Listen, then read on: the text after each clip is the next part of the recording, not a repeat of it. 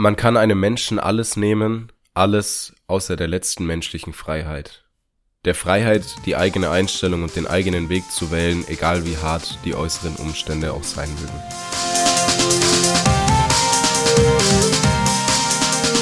Das war ein Zitat zum Einstieg von Viktor Frankl, ein österreichischer Neurologe und Psychiater, ehemaliger, seit am 2. September 1997 verstorben in Wien und ja, mit diesem Zitat möchten wir in die heutige Podcast-Folge starten. Das heißt, hallo und herzlich willkommen hier zurück zu einer neuen Podcast-Folge auf deinem Podcast-Channel Freiheit Leben. Und ich darf neben dir, lieber Zuhörer und liebe Zuhörerin, ganz herzlich, wie immer, den Björn Engerhausen begrüßen. Hallo, grüße Sie. Hallo Florian, wie geht es dir? Mir geht's gut, wie geht's denn dir? Ja, ich freue mich sehr, wieder eine weitere Folge mit dir aufnehmen zu dürfen. Und ja, dann lass doch mal direkt starten, Flo. Um was geht es denn heute? Du hast ja eine wundervolle Einleitung schon gezogen. Ja, es geht heute um, ja, wie immer, Thema Freiheit. ja. Aber im Speziellen darum, oder ich würde, das kann man eigentlich so eine, so eine Überkategorie nennen, beziehungsweise einfach so ein Satz, ja. der die Podcast-Folge beschreibt. Und das ist lieber jetzt hart, dafür aber später einfach und leichter. Und wir werden jetzt das Ganze mal aus unterschiedlichen Gebieten beleuchten, Flo. Und dann würde ich sagen, lass doch mal direkt starten. Und zwar mein erstes großes Topping, was ich mir aufgeschrieben hatte, war das Thema Gesundheit. Gesundheit setzt sich ja grundsätzlich aus sehr, sehr vielen Komponenten hinaus. Ähm, äh, und hier spielt ja auch mit rein ähm, auch mentale Gesundheit. Ich habe jetzt hier auch notiert den Sport, Essen, auch vielleicht Substanzen, die man konsumiert, bedeutet eben Rauchen, Alkohol. Genau, und jetzt starte ich doch mal direkt mit dem Thema Sport. Und zwar, Flo, Sport hat natürlich nur dann Effekte, wenn ich es über einen ganz langen Zeitraum konstant umsetze. Auch natürlich, wenn ich Erfolge haben möchte, auch mit einer gewissen Intensität. Das heißt, es benötigt eine Regelmäßigkeit und es benötigt eine gewisse Intensität um eben damit dann auch gesundheitliche fördernde ja, Aspekte für das eigene Leben dann auch zu haben. Und ich sag mal, das ist schon mal eine der größten Challenges, dass eben vielleicht der eine oder andere total motiviert ist für einen sehr, sehr kurzen Zeitraum, da 100% gibt und dann flacht das Ganze wieder ab. Und das ist eigentlich so die, ich sag mal, das Schwierige am Sport, dass du eben sehr viel davon profitierst, vor allem im hohen Alter oder zu einem späteren Zeitpunkt, sei es jetzt Muskelaufbau, sei es eine bessere Kondition, sei es auch koordinative Fähigkeiten äh, und auch natürlich weitere gesundheitliche Aspekte. Aber es benötigt eben dieses konstante, immer wieder aufs Neue gewisse Reiz zu setzen. Und das ist das Schwierige für die meisten. Ja, und dazu kommt ja, dass Sport anstrengend ist. Ich glaube, das kann man pauschal einfach mal so sagen. Und ja. du ja zu dieser körperlichen Belastung auch eine zeitliche Belastung haben könntest, wenn du es jetzt mal negativ siehst. Das heißt, ja. wenn du drei, vier, fünf Mal die Woche trainieren gehst, mhm. was förderlich wäre, natürlich ja. Restday, sonst was einplanen, ganz, ganz wichtig. Aber da, das ist ja ein fester Bestandteil dann deines Alltags. Und das ist im ersten Moment eine Organisationsfrage, weil nicht jeder hat ein, ein Gym daheim, beziehungsweise kann daheim trainieren. Das heißt, Fahrtweg zum, zum Fitnessstudio oder Beschaffen von Gewichten, ähm, Örtlichkeiten, wo du trainieren kannst. Das Vielleicht sind auch alles kostenintensiver. Noch genau, kostenintensiver. Und das sind alle Sachen, die du dir davor oder alles Fragen, die du dir davor stellen darfst, ja. um das unter einen Hut zu bekommen. Und das ist schon, schon ein Aufwand, ja. Natürlich. Und dann ist eben genau dieser entscheidende Punkt wieder das Thema langfristig, weil ich eben langfristig davon profitiere. Darüber hatten wir auch schon mal mit dem Felix gesprochen, dem genau das selber sagt. Das ist wie einzahlen sozusagen in seine eigene Rentenkasse, ein Thema Gesundheit, eben regelmäßig auch Sport und auch Kraftsport auch selber zu betreiben. Und das ist, sag ich mal, die, diese Herausforderung, dass man eigentlich gar nicht so dieses langfristige abschätzen kann, sondern jetzt vielleicht faul ist in dem Moment und sagt, na ja, warum sollte ich jetzt Sport machen? Ich hänge doch hier gerade eben so schön auf der Couch, schaue gerade eben schönen Netflix-Film, ist doch viel entspannter. Aber da einfach gar nicht sich diese Konsequenzen zu machen. Hey, was bedeutet das für mein Alter? Vielleicht äh, sorgt das dann dafür, dass ich eben dann häufiger stürze. Oder Thema Ernährung, Flo. Ernährung hängt ja auch mit dem Sport zusammen. Wenn ich eine gewisse Muskelmasse auch aufbauen möchte, brauche ich auch einen gewissen Proteinbedarf was ja auch irgendwo zusammenhängt und auch logisch ist. Und ich darf meinen Körper natürlich so ausstatten, dass er eben dann wieder neue Reize setzen darf. Ob das ist dann, ich sag mal, eine kognitive Belastung im Sport. Also Sportart ist für mich auch Schach zum Beispiel. ähm, die eben auch kognitiv belastend ist. Oder eben ein körperlicher Reiz, jetzt eben mittels Kraftsport oder was weiß ich, Fußball, äh, Tennis, Ausdauersportarten, die eben dann natürlich auch eine gewisse Ernährungszusammensetzung benötigen. Und das ist natürlich auch wieder herausfordernd, weil das ist ja wieder dieser nächste Schritt. Jetzt darfst du auch noch überlegen, du machst eine Sportart und jetzt darfst du dir gewisse Substanzen überlegen, die deinen Körper gut tun. Auf eine lange Sicht. Und das bedeutet ehrlich gesagt auch Einschränkung. Ja, und auch ganz wichtig, du hast jetzt gerade Beweglichkeit und ja, Sturzvermeidung im hohen Alter angesprochen. Das bedeutet ja, dass du auch schon im jungen Alter dich dran gewöhnst, Koordinationsübungen zu machen und Beweglichkeitsübungen. Und ich sag's mal so, jetzt halt, wenn du zwischen 16 und 25, 26 bist, wahrscheinlich auch bis 30, dann hast du erstmal Bock auf Krafttraining und hast weniger Bock auf Koordinationstraining. Kann ich mir vorstellen. Ich glaube, den meisten geht's so, weil es prinzipiell erstmal um Muskelaufbau geht. Aber das ist halt, wird dir dann im Alter sehr, sehr wehtun, weil du dieses Koordinationstraining nicht gemacht hast und weil du koordinativ einfach nicht gut ausgebildet bist.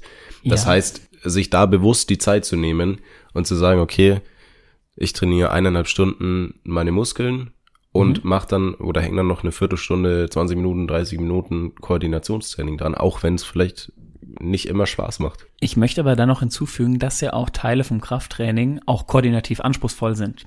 Wenn du jetzt auch daran denkst, an Kurzhantelbankdrücken benötigt ja große koordinative Aspekte oder auch Squats, äh, wo du selber dann eben auch eine Stange führen darfst. Und das benötigt ja auch einen gewissen Gleichgewichtssinn, äh, gewissen Rhythmus, den du dann im Körper hast. Du darfst unterschiedliche Muskulatur anspannen, um eben diesen Bewegungsablauf ideal zu gestalten. Und das vergessen viele, dass sie eben dann denken, na ja, ich äh, darf jetzt riesen koordinative Aspekte noch hinzufügen. Äh, grundsätzlich ist erstmal wichtig, überhaupt zu starten und damit eben eine Grundlage für weiteres zu legen. Und darum geht es. Und das ist anstrengend. Und auch Thema Ernährung. Ich selber lebe vegan. Natürlich ist das eine Herausforderung selbstverständlich, weil ich mich einschränke in Bereichen. Das ist mir bewusst. Und ähm, ich selber mag den Geschmack von Fleisch, Flo, bin ich ganz ehrlich. Ich mag den Geschmack.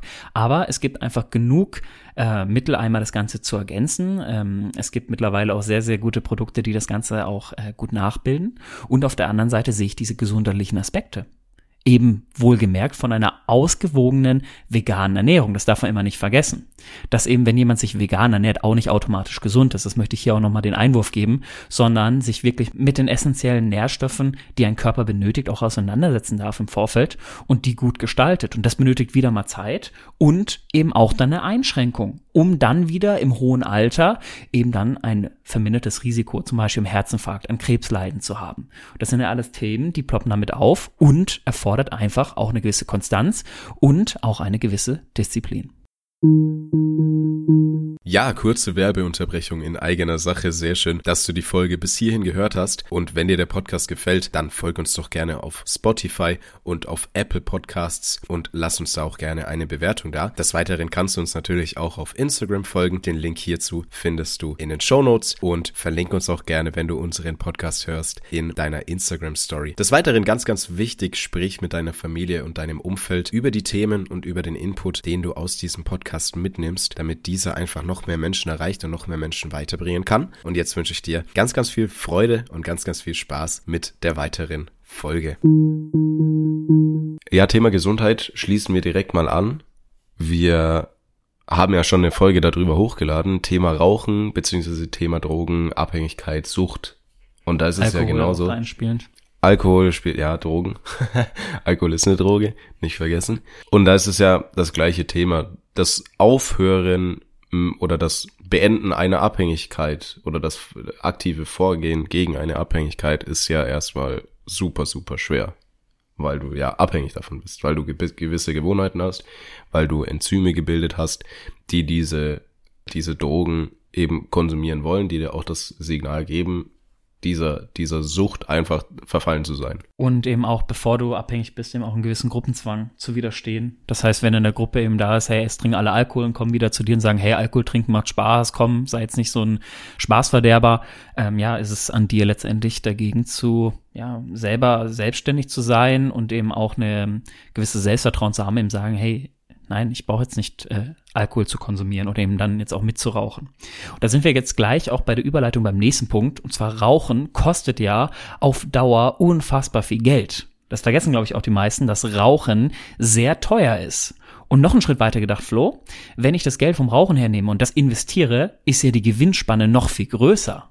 Und das wird vergessen. Es wird dann vielleicht nur die Kosten vom Rauchen erstmal genommen, aber man darf ja nicht vergessen, über die Jahre hätte ich das Geld ja auch investieren können. So, Rauchen ist super teuer und dementsprechend sind wir auch beim Thema Finanzen und zwar Rente und Altersarmut. Hast du, glaube ich, auch schon mal was zugesagt. Ja, wir hatten mal eine Folge drüber, was passiert, wenn du so und so viel verdienst, deine Rentenpunkte einzahlst und die Rente dann bekommst als normaler Arbeitnehmer. Einer Spoiler, es ist unfassbar gering. Je nachdem natürlich kommt auf dein Bruttogehalt selber drauf an, aber ich glaube bei 3200 Euro waren wir irgendwas um die 900 Euro, 800 Euro netto, wenn ich mich nicht mehr täusche, mit ja, Abzug von Steuern. Ich glaube, also ich glaube, sehr äh, gering. Ich glaube, wir waren bei 1,2. Genau. Aber Inflation, Steuern. Genau, Inflation, Steuern und dann sind wir irgendwas dann eine Summe von 800, 900 Euro. Äh, können wir auch gerne nochmal, sonst einfach nochmal die Folge reinhören, da hatten wir die genauen Zahlen für euch. Ähm, ja, und da ist eben die Möglichkeit, wenn du eben jetzt schon eine gewisse Sparquote an den Tag legst, gewisse Investitionen, hast du eben die Möglichkeit, vielleicht auch früher in Rente zu gehen und damit die Arbeit niederzulegen. Oder noch einen Schritt weiter, selber entscheiden zu können, hey, dieser Job macht mir überhaupt keinen Spaß, warum soll ich ihn weitermachen? Ich habe jetzt die finanziellen Ressourcen, selber zu sagen, nein, ich möchte etwas anderes machen, was mir vielleicht viel mehr Spaß macht, was vielleicht dann auch im ersten Moment weniger Ertrag für einen selber bringt. Und das geht natürlich nur dann, wenn ich auch gewisse finanzielle Mittel habe. Aber dazu bedeutet es, sich irgendwo auch einzuschränken, weil ich brauche eine Sparquote. Ich darf in irgendeiner Form auch Geld zurücklegen, das dann investieren, was auch ein gewisses Risiko benötigt, weil wir hatten ja mal gelernt, Risikoerhöhung geht immer damit hin, auch mit der Ertragshöhe. Ich brauche ein gewisses Risiko, um auch einen Gewinn erzielen zu können. Und Flo, Thema Sicherheit im Thema Geld spielt ja auch noch mit rein. Genau, wir hatten mal eine Folge über dieses Vier-Konten-Modell. Und da hatten wir ja auch das Sicherheitskonto angesprochen. Und das Sicherheitskonto ist ja dafür da, dass du Geld zurücklegst, bewusst Geld zurücklegst, um dann darauf zugreifen zu können, wenn du, wenn es dir mal schlecht geht, beziehungsweise wenn du das Geld dann brauchst. Und das kann ja auch, oder das betrifft ja direkt dann deine Sparrate. Das heißt, du legst mehr Geld zurück als ohne Sicherheitskonto. Und dadurch ist es natürlich auch härter, sage ich jetzt mal. Also wenn du dir dieses Sicherheitskonto aufbaust, hast du finanziell am Anfang weniger, weniger Mittel, aber dann im Endeffekt eben diese, diese Sicherheit, falls irgendwas mal sein sollte. Genau, und du schränkst dich ja auch bei gewissen Konsumgütern ja ein dass du ihm dann bewusst sagst, nein, ich konsumiere das Ganze eben nicht, sondern ähm, ich lege jetzt Geld auch zurück und am besten setzt man das am Anfang des Monats, sagt eben diese Sparquote, die ziehe ich zurück, das teile ich im Aufbausicherheitskonto in meine Investitionen, aber bedeutet im Umkehrschluss natürlich auch, diesen Betrag habe ich nicht zur Verfügung. Kann ich mal nicht eben für, na jetzt gehen wir halt äh, jeden Tag essen zum Beispiel. Oder wenn ich das trotzdem möchte, brauche ich wieder andere Lösungen, um mir mehr Geld zu erarbeiten ist ja auch der andere Weg, Flo. Man kann ja genauso auch hingehen und sagen, okay, dann verdiene ich halt einfach auch mehr Geld. Und dafür braucht es aber auch Lösungen. Nicht einfach hinzugehen, naja, es ist schlecht, jetzt habe ich kein Geld, sondern wie kann ich mehr Geld erzeugen? So, und das ist, glaube ich, die größte Herausforderung für die meisten, nämlich Eigenverantwortung für sein eigenes Leben, für seine Finanzen zu ergreifen. Ich glaube, das ist ehrlich gesagt der härteste Schritt für die meisten Menschen, Eigenverantwortung zu ergreifen und eben nicht einfach abzuschieben und sich nicht mit den Umständen zu begnügen, sondern selber zu sagen, okay, welche Wege habe ich, mein Vermögen aufzubauen, meine, mein Gesundheitszustand, ähm, meine, mein Essen umzustellen, so dass ich eben dann auch gesund im hohen Alter bin.